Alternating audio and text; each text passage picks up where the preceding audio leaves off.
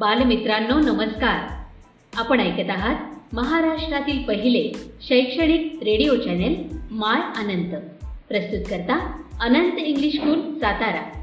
अधिक माहितीसाठी आमच्या अँकर dot F M slash my Anant. या पेजला आवर्जून भेट द्या आणि आमचे कार्यक्रम हक्काने ऐका. इथे मिळतात तुमच्या पाल्यांना प्रगतीचे नवे पंख आणि तुमच्या चिमुकल्यांच्या स्वप्नांना आकार.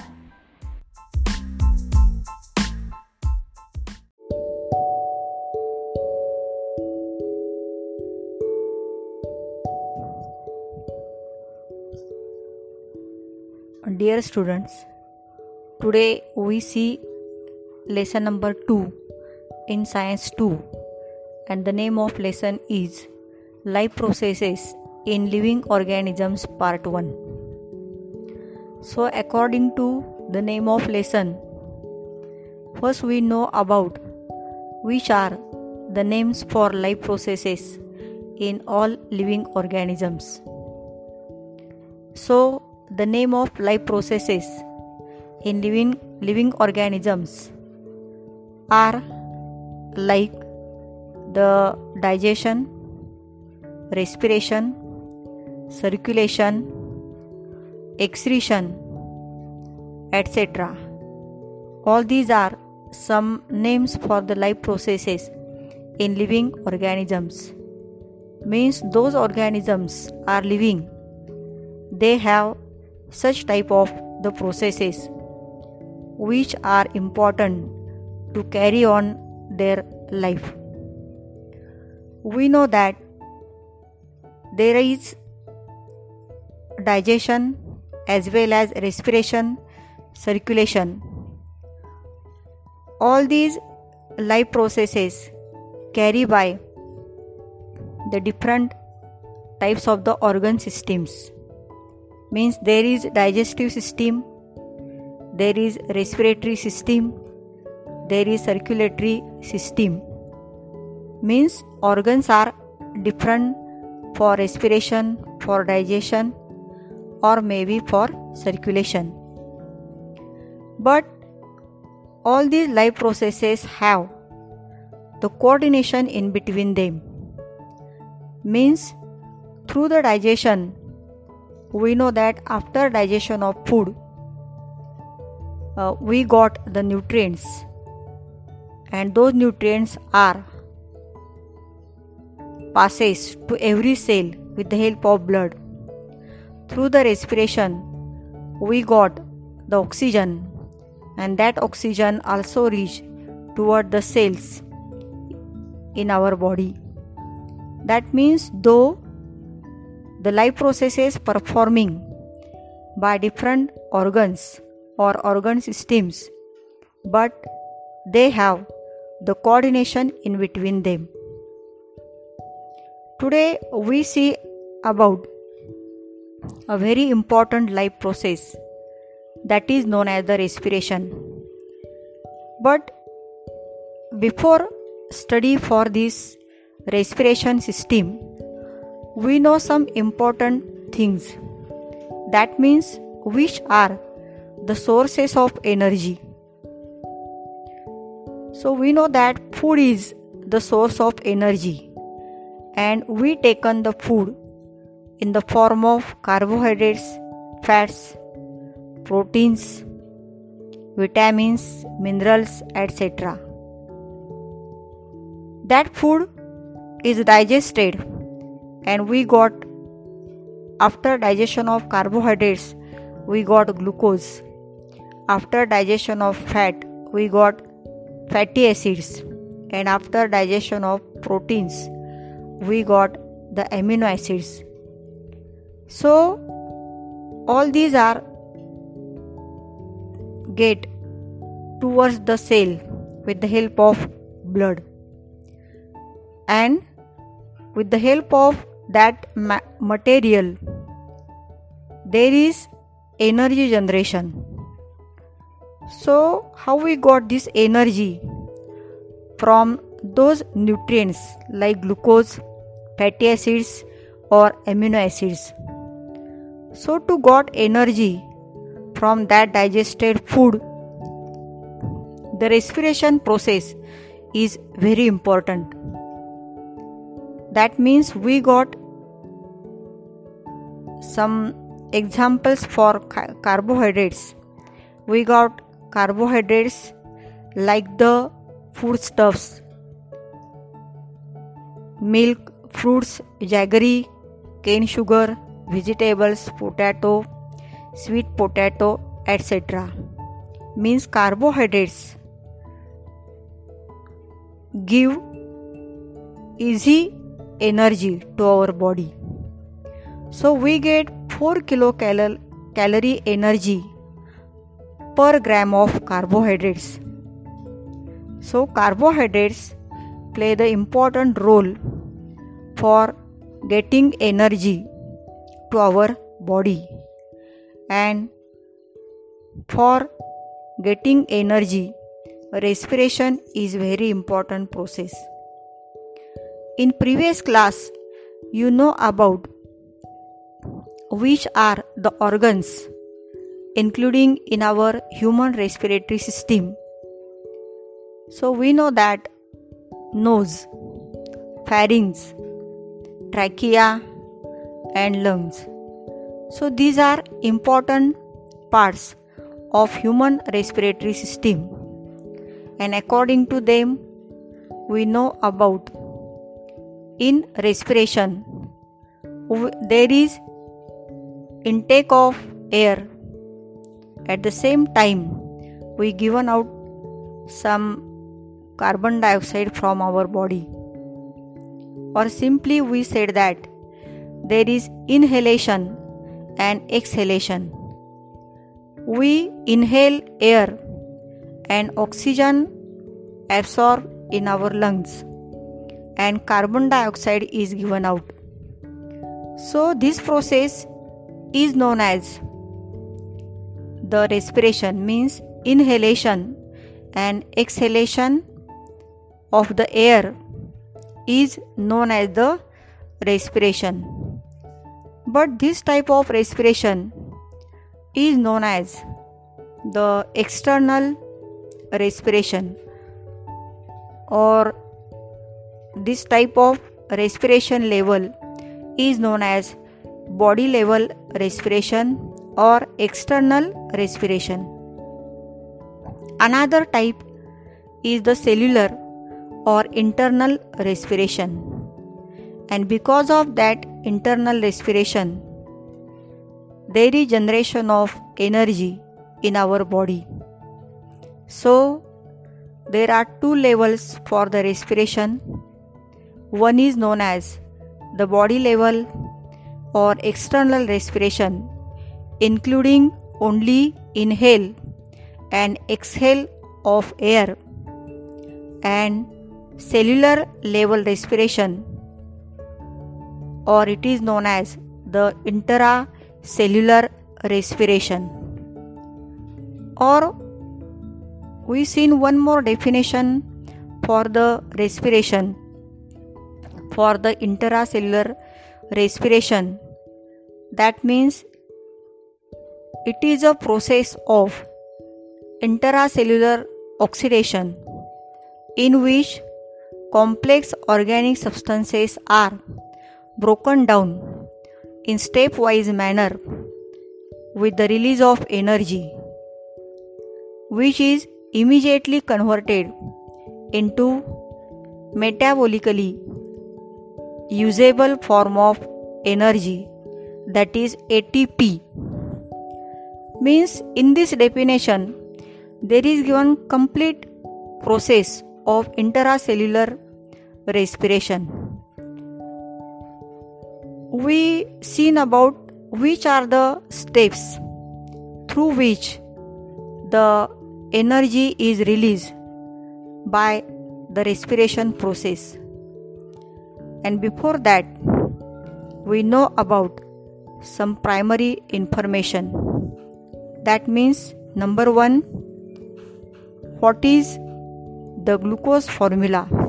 Because after digestion of glucose, sorry, after digestion of carbohydrates, we got the glucose it is the simple carbohydrate and the formula is C6H12O6. In your textbook, when you seen one question related for glucose, that is, which types of chemical bonds are present in between these all these atoms so they have the covalent bond we know about there are two types of bond ionic bond and covalent bond ionic bond which is made by only take and give of electrons in between two atoms of an elements and covalent bond means there is sharing of electrons in between two atoms of an element. So in case of glucose there are covalent bond and the formula for glucose is C6H12O6. We seen about which are the steps through which energy generate through the respiration. But before that, we know one more thing for the respiration because there are two types of respiration. Number one is known as aerobic respiration, and number two is known as the anaerobic respiration. So, aerobic respiration involve the oxygen, or we see definition for aerobic respiration is like this it is a respiration involving the pre molecular oxygen is known as the aerobic respiration. And anaerobic respiration is known as it is a respiration not involving the molecular oxygen. Here we particularly say that molecular oxygen because oxygen is taken place as O2 not found in the form of any compound. And that is why we said that the molecular oxygen involving in the respiration that is known as the aerobic respiration and molecular oxygen is not involved or not be used in the respiration that is known as anaerobic respiration. Or simply we said that aerobic respiration taken place in presence of oxygen and anaerobic respiration taken place in absence of oxygen. For aerobic respiration, we give equation may be like this that is C6H12O6 plus 6O2 that gives 6CO2 plus 6H2O plus energy. For anaerobic respiration, we give the equation C6H12O6 that gives 2C2H5OH plus 2CO2 plus energy. According to these two equations, we know about through the aerobic respiration there is formation of carbon dioxide gas, water and energy in the form of ATP molecules and through the anaerobic respiration there is formation of ethanol as well as carbon dioxide and energy. We said that energy is in the form of ATP and we know the meaning for ATP. ATP means adenosine triphosphate molecule. So you only remember or you find out the answers for definition for respiration as well as what do you mean by internal or external respiration as well as what do you mean by aerobic and anaerobic respiration. And you draw the diagram for human respiratory system with the help of appropriate labels. Thank you.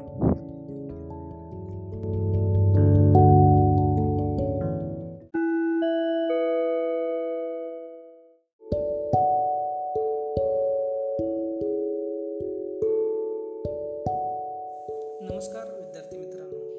मी कदम एसेल आज आपण इयत्ता दहावी विषय विज्ञान आणि तंत्रज्ञानमधील प्रकरण दुसरे मूलद्रव्यांचे आवर्ती वर्गीकरण याचा अभ्यास करणार आहोत.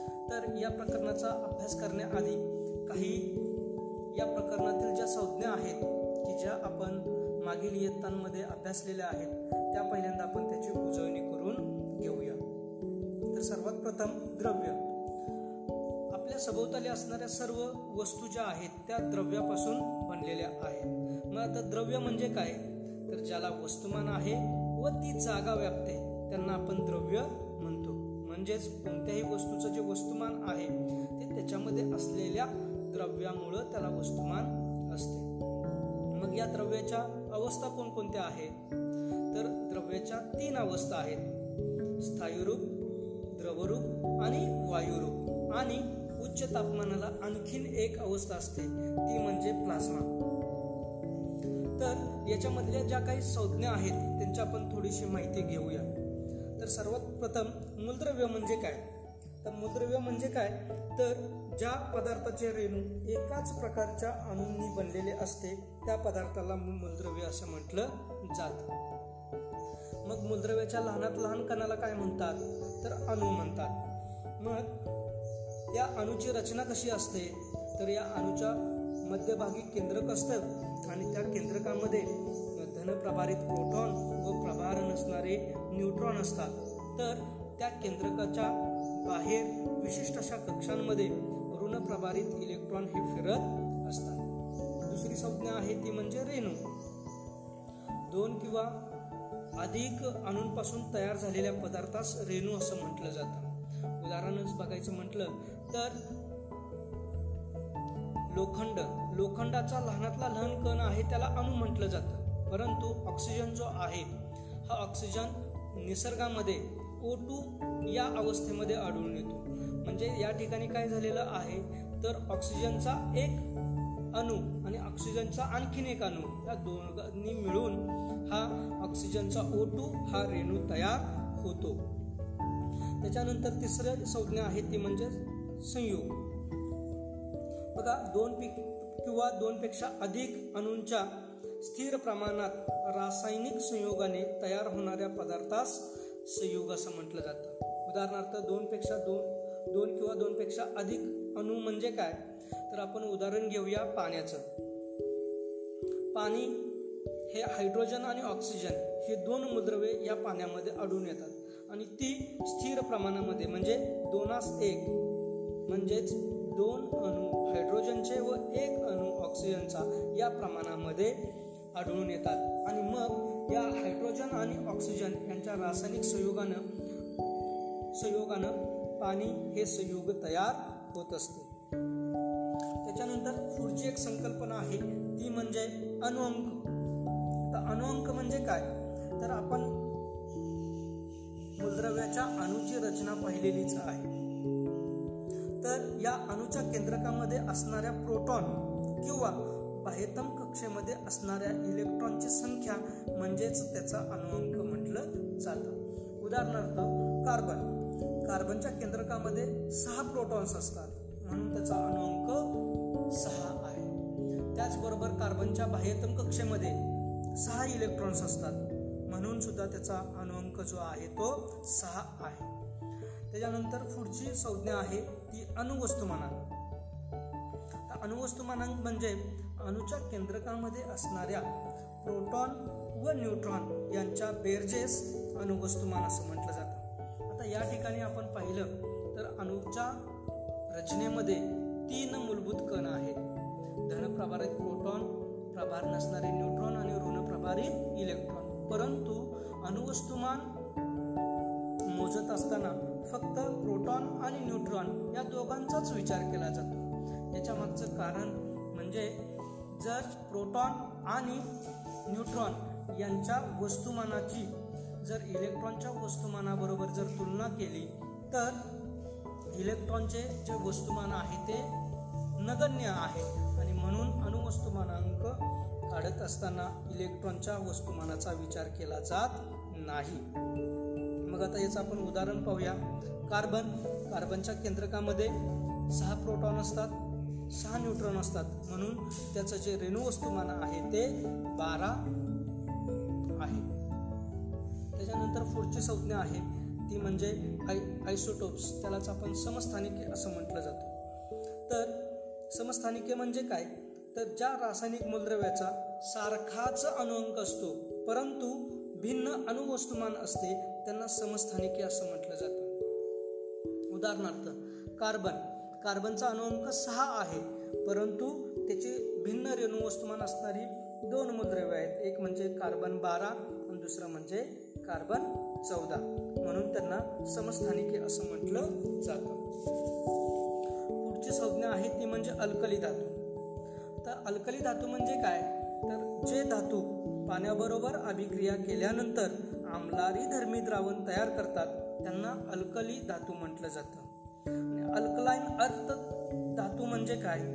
तर यामध्ये या धातूंचे ऑक्साईड जे आहेत यांची पाण्याबरोबर अभिक्रिया केल्यानंतर आमलारी धर्मी द्रावण तयार होते. त्यांनाच अल्कलाईन अर्थ धातू असं म्हटलं जातं. मग आता आपण मूलद्रव्य मूलद्रव्य म्हणजे काय? पाहिलेलंच आहे. म्हणजेच ज्या पदार्थाचा रेणू एकाच प्रकारच्या अणूंचा बनलेला असतो असा पदार्थ म्हणजे मूलद्रव्य होय.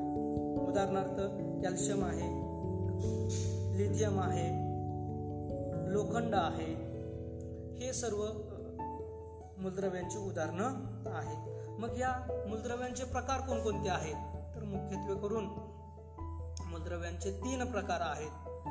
धातू अधातू आणि धातू सदृश. आता याच्यामध्ये मूलद्रव्य व संयुग यांच्या रेणूंमध्ये काय फरक असतो? तर मूलद्रव्यांचे जे रेणू आहेत ते कोणत्याही भौतिक किंवा रासायनिक पद्धतीनं त्यांचं विभाजन आपण करू शकत नाही.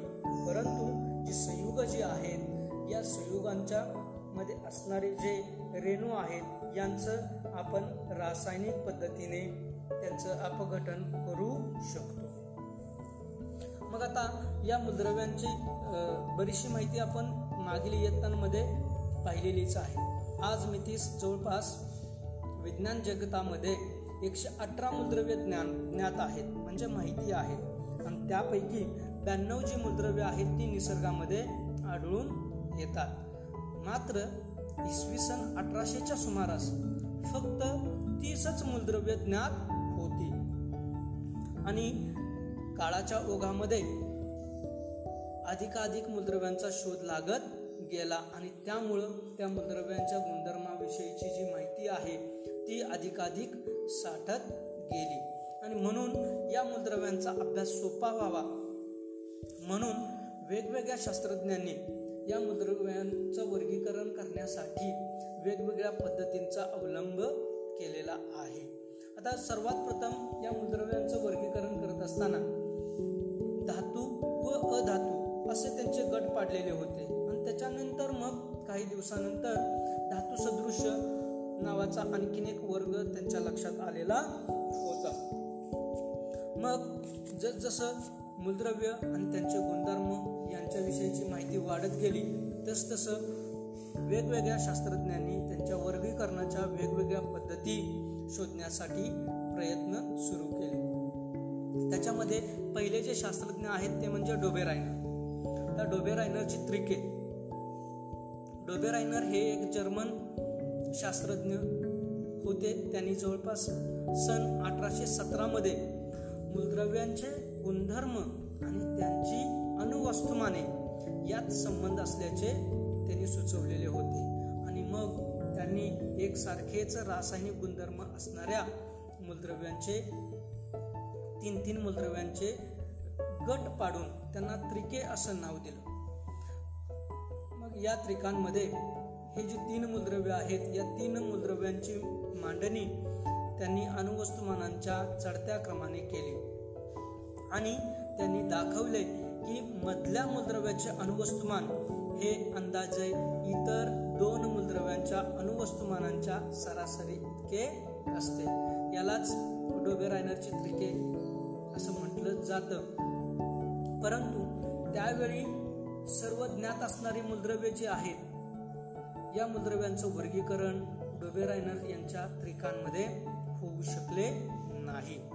आता ही डोबेरायनरची त्रिके आपण उदाहरणाद्वारे समजून घेण्यासाठी पान नंबर सोळावर एक तक्ता दिलेला आहे.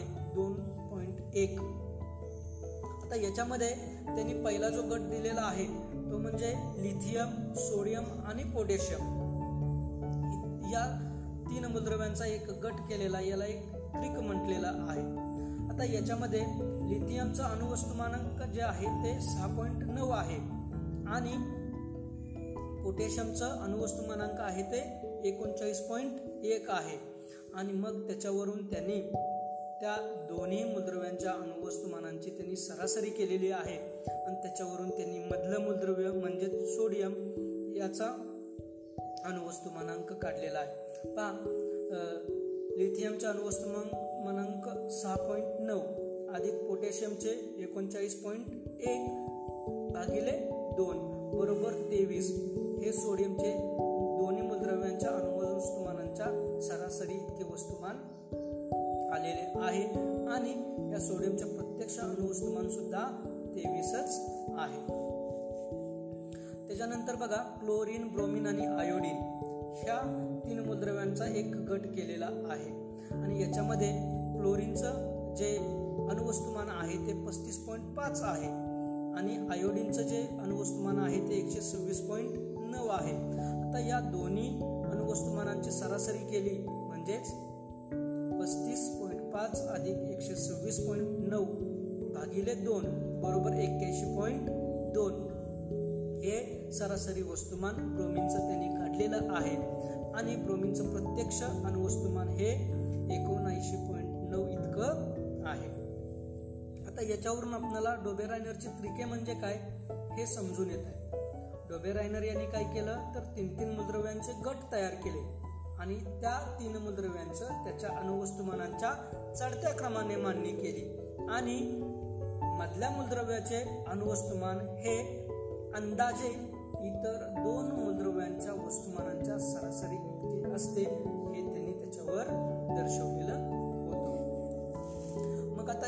आता त्यावेळी ज्ञात असणारी सर्वच मूलद्रव्य या डोबेरायनरच्या त्रिकांमध्ये वर्गीकृत होऊ शकली नाहीत. म्हणूनच तदनंतर दुसरे जे वैज्ञानिक आहेत न्यूलँड्स यांनी नवीन नियम तयार केला.